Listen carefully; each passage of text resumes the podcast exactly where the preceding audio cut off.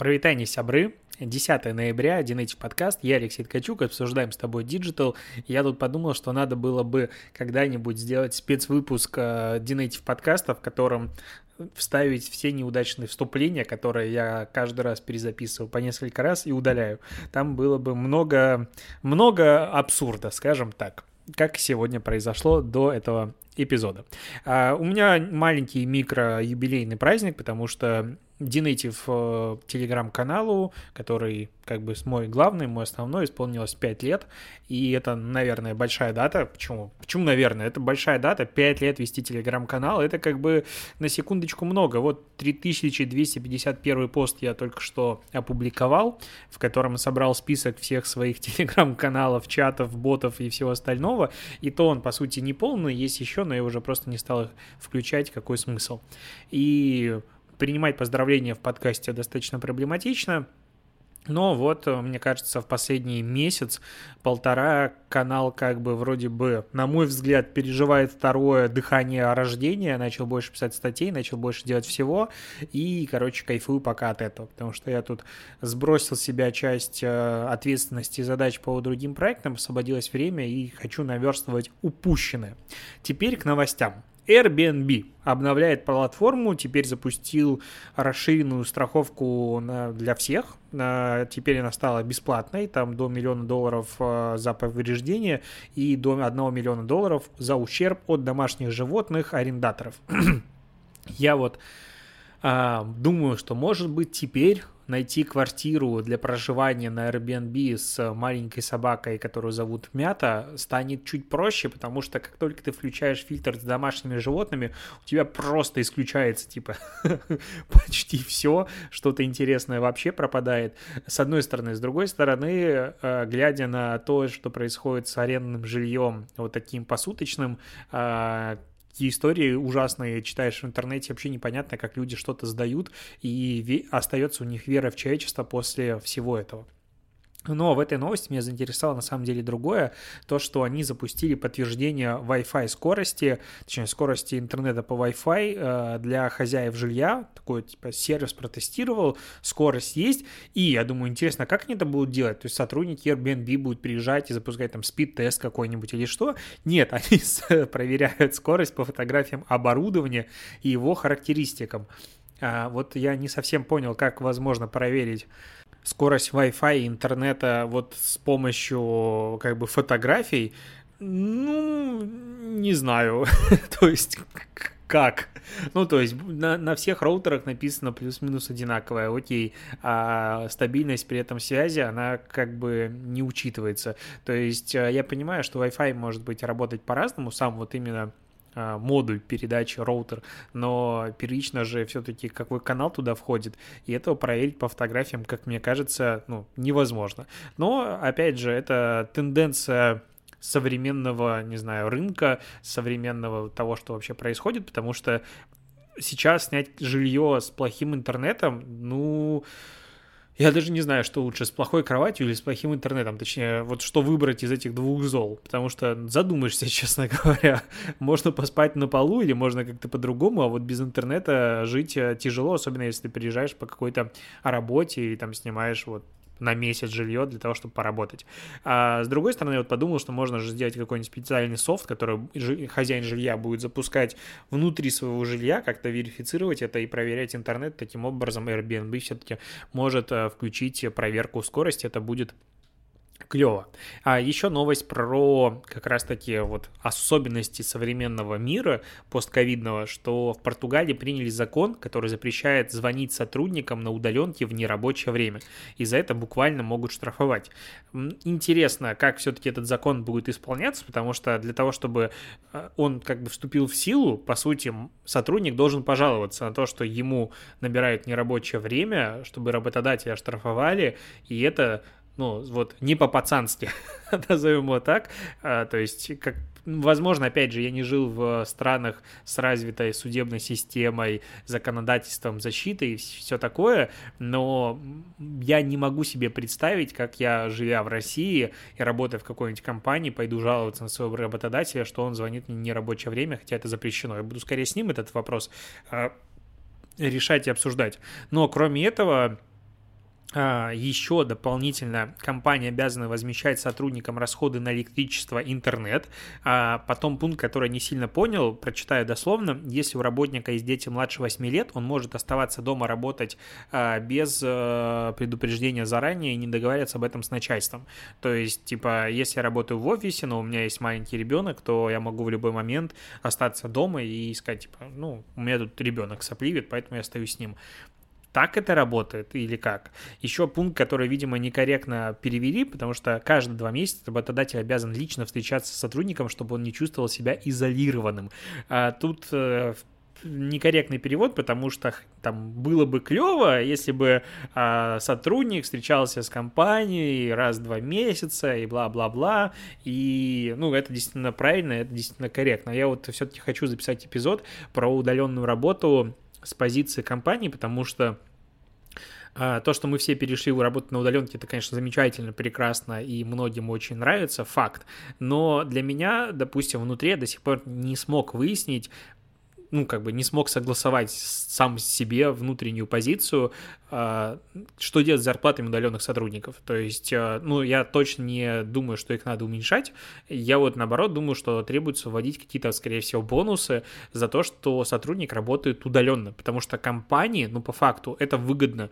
А, офис снять хороший, дорого, внутри есть куча дополнительных издержек на поддержание работы офиса, на поддержание сотрудников, а тут э, сотрудник сидит дома. То есть, ну, рабочий рабочее место, очевидно, требуются какие-то, ну, ну, либо отчисления, либо единоразовые выплаты на то, чтобы ты его мог дома обустроить. А оплата каких-то дополнительно, не знаю, условного интернета. Ну, понятно, что интернетом, когда стоит условно, опять, что-то много говорю раз условно, 300 рублей, то говорит, что работодатель обязан взять на себя а, оплату интернета, это такое себе. Но вот э, какие-то дополнительные бонусы как будто бы должны быть вот в моей голове. При этом часть работодателей, она считает, что надо уменьшать зарплату. И вот я хочу записать об этом эпизод э, продажных блогеров, поговорить с HR, поговорить с разными сторонами этого вопроса. Очень интересная, мне кажется, спорная тема, которую надо поднимать. А вчера я публиковал в телеграм-канале новость абсолютно абсурдную. А, ну, тут называется мошенники, я тоже назвал мошенники, но совсем корректно, наверное, приколисты. Короче, чувак э, взял и сделал а, поддельные документы, свидетельство о смерти Адама Массери и отправил его в поддержку Инстаграм, а Адам — это как бы глава Инстаграм странное название, глава Инстаграма, обычно там SEO, но он не SEO, он именно глава. А глава Инстаграма и отправил в поддержку и добился того, чтобы Инста поставил этому профилю статус а, памятного, то есть светлая память, и, значит, ты заходишь туда, ты не можешь ничего с этим сделать, э, человек не может, как бы, владелец аккаунта туда зайти, все, этот аккаунт как бы законсервирован, как памятник стоит. Такая вот история. Это специальный статус для людей, которые ушли. И поддержка не вызвала у них никаких вопросов, типа, ну да, схавали эти документы. Понятное дело, что Адам очень быстро добился разблокировки, как бы, почему бы нет, это, я думаю, его удивило. Но оказывается, что это распространенная тема с мошенничеством, когда вот реально отправляют поддельные документы о смерти вот, владельцу, как бы от имени владельца аккаунта, ставится памятный статус, и потом добиться разблокировки очень и очень проблематично, то есть это реально надо потратить иногда недели или месяца. И если ты глава Инстаграма, то ты делаешь это быстро, а обычные смертные это делают медленно, даже если у тебя миллионный аккаунт. И, возможно, теперь что-то изменится и будет э, так сложнее, скажем так, э, оформить этот статус. С одной стороны, это хорошо, с другой стороны, когда действительно это надо оформить, какие-то лишние препоны здесь не хотелось бы видеть. Интересное заявление Тима Кука. А, это просто вообще красота. Короче, он а, выступал на онлайн-саммите Dealbook и заявил, процитирую, а, ну, у него спросили, что может ли быть все-таки такая ситуация, чтобы у клиентов был выбор, э, и они могли ставить приложение напрямую, допустим, с сайта, а не только через App Store, в котором есть какие-то требования, ограничения и так далее. И он говорит, что если так важно для вас, вам следует тогда покупать э, телефон на Android.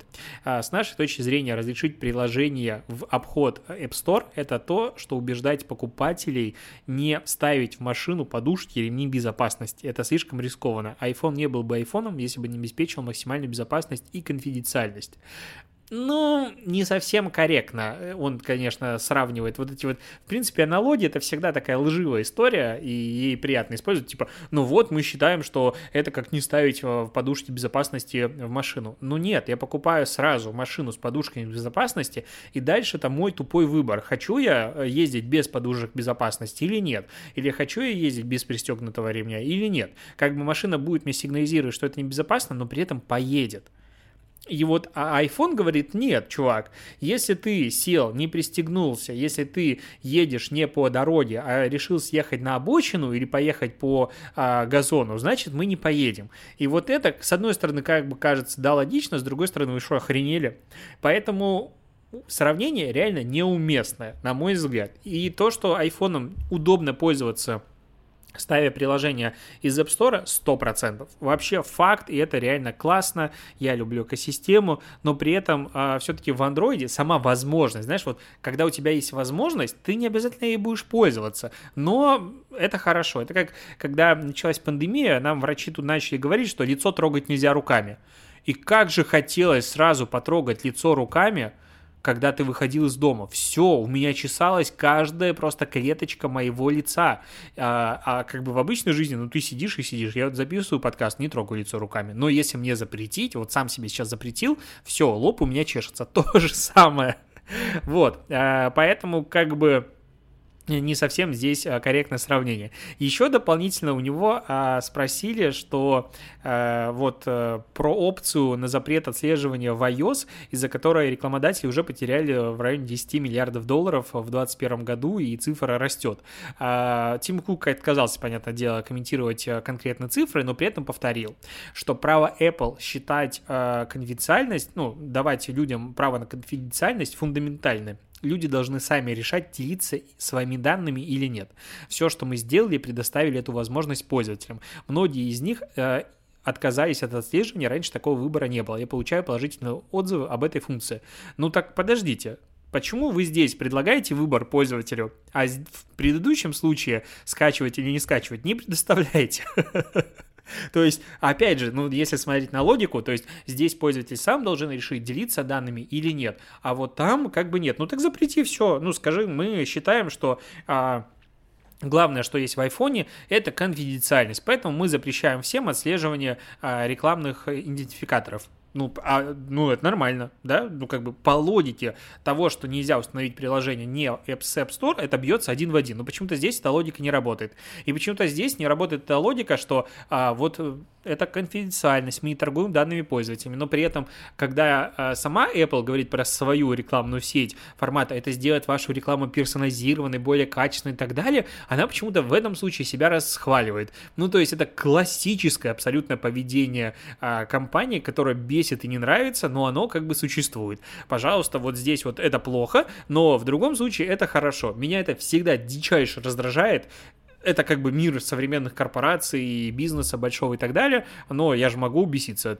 Как бы, с одной стороны, я люблю Apple за экосистему, с другой стороны, это, конечно, очень сильно раздражает. Но э, с политикой Apple не всегда согласны суды. Допустим, сейчас суд отклонил ходатайство Apple, в котором а, компания просила предоставить отсрочку по исполнению судебного решения, которое вынесли в начале октября в Америке. А по, согласно этому решению, это спор а, Apple и Epic Games по поводу, там было много пунктов, короче, по всем пунктам Apple выиграла суд, кроме того, чтобы а, Apple должна дать компаниям возможность и, в принципе, разрешить принимать платежи в обход App Store. То есть можно обойти комиссию, можно использовать свои платежные средства.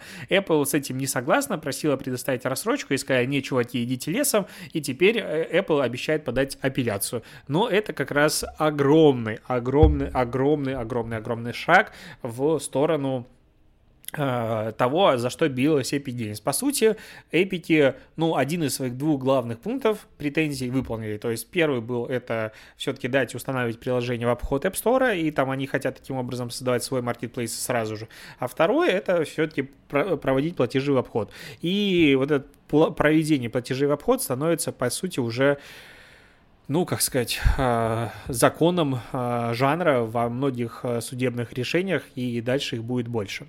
Еще новость про Apple, какой-то сегодня Apple подкаст.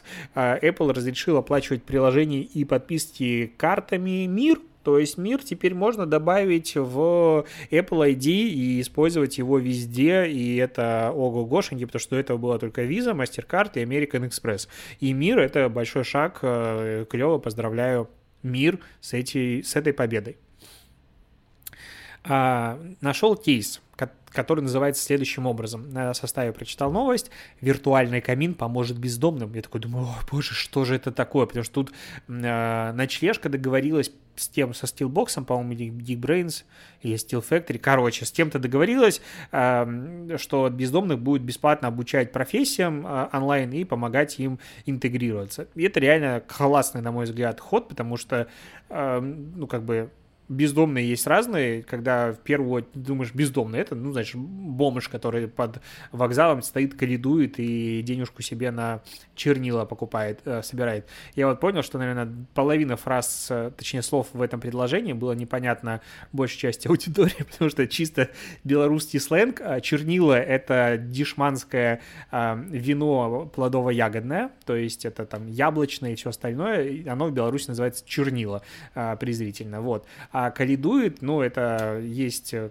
знаешь, когда вот по домам раньше ходили, я не знаю, мне кажется, сейчас уже никто не ходит, э, это перед Рождеством и еще какое-то есть калидование, не помню второй день, типа люди ходят, одетые вот в, в костюмы какие-то, ну, колядные, я не знаю, как это по-другому писать. Короче, там звезда рождественская, они поют рождественские песни и все остальное, им типа денежку дают, ну или что-нибудь такое. И вот в моем детстве мы ходили там по домам пели песни, и всякое такое было. Это каледовать называется, вот. Ну и на каледовать, короче, я не знаю, зачем тебе объясняю, но даю немножечко белорусского контекста, мне кажется, это интересно. Вот, и бездомные же разные есть, просто кто-то кому-то не повезло, что-то случилось и так далее. И человек, многие, смотрел фильм Варламова про ночлежку, и там оказывается, ну, много реально хороших, нормальных людей, все люди хорошие, окей, но вот те, которые как бы ты хочешь с ним общаться, а, находятся в ночлежке, но интегрироваться в общество им сложно, потому что профессии нет, что заниматься, чем делать. И вот им такой дают способ. Но кейс о другом, о виртуальном камине, который поможет бездомным, что сделали? Короче, на YouTube записали видос камина, который можно включить, ну вот это, знаешь, а, такой стиль ролика формата 10 часов поезд едет по Альпам а, в 4К или что-нибудь еще, или вот э, видео камина горящего, который ты можешь себя на телеке включить и любоваться горящим камином. Очень прикольная тема. И вот а, деньги от монетизации этого ролика на YouTube, они отправятся в благотворительную организацию, которая борется с бездомностью и плохими жилищными условиями Великобритании. Прекрасно. Я вот думаю, ну, как бы идея прикольная, что виртуальный камин согреет реально э, людей. Прикольная идея, его еще дополнительно будут показывать на каком-то канале, тоже оттуда какие-то деньги направят. Но я вот подумал, ты включаешь такой камин, думаешь, ну, вот сейчас посмотрю как бы камин. И тут хренак у тебя реклама каждые 20 минут будет. Такой, как замечательно. как раз для обстановки вот как бы уюта, уединения это все. Ну, либо с YouTube премиум смотреть, и какие-то деньги, конечно, будут отчисляться. Но как кейс, как идея, как креатив, э, мне такое нравится. А, еще новость про Facebook, э, что, ну, точнее, про мету, потому что в данном случае не только Facebook запрещает, а во всех сервисах. Так вот, мета запрещает таргетировать э, рекламу теперь с когда? Вроде с января, да, с января э, по нескольким тысяч ключевым слов, ну, точнее, интересов, и среди них это сексуальная ориентация, здоровье, религия, политические убеждения, социальные проблемы, расовая принадлежность. Например, э, нельзя будет э, э, ограничить просмотр рекламы категориями химиотерапия, ЛГБТ-культура, однополые братья, католическая церковь, еврейские праздники и все остальное. Удивительно, что такой таргет по-прежнему был, допустим, химиотерапия, потому что, ну, очевидно, что как бы это странно таргет, и понятно, для кого он будет использоваться. Но вот теперь поэтому нельзя будет использовать. Компания говорит, что мы их удаляем э, и хотим оставить э, категории таргета, которые основаны не на физических характеристиках людей, их личных э, качествах, а вот просто на их интересах. И таким образом вот мы сделаем рекламу лучше и бла-бла-бла. Правозащитные организации говорят, нет, этого мало, потому что людей все равно можно найти. Ну, блин, э, вот Telegram уже наглядно показал, как э, хреново жить в мире неперсонализированной рекламы. Я думаю, что вот, знаешь, мне кажется, Facebook должен сделать день отсут... ну, день не продажи персональных данных. Чтобы реклама стала максимально нерелевантной, он должен проспонсировать эти объявления и показать, что будет, если отключить таргет. И тогда люди охренеют, мне кажется, и скажут, а, не, ну, в принципе, не, ну, если такой разговор, то тогда лады, конечно, давайте оставим таргетированную рекламу. На этом буду заканчивать подкаст. Спасибо, что его дослушиваешь. Услышимся с тобой завтра. До побачення.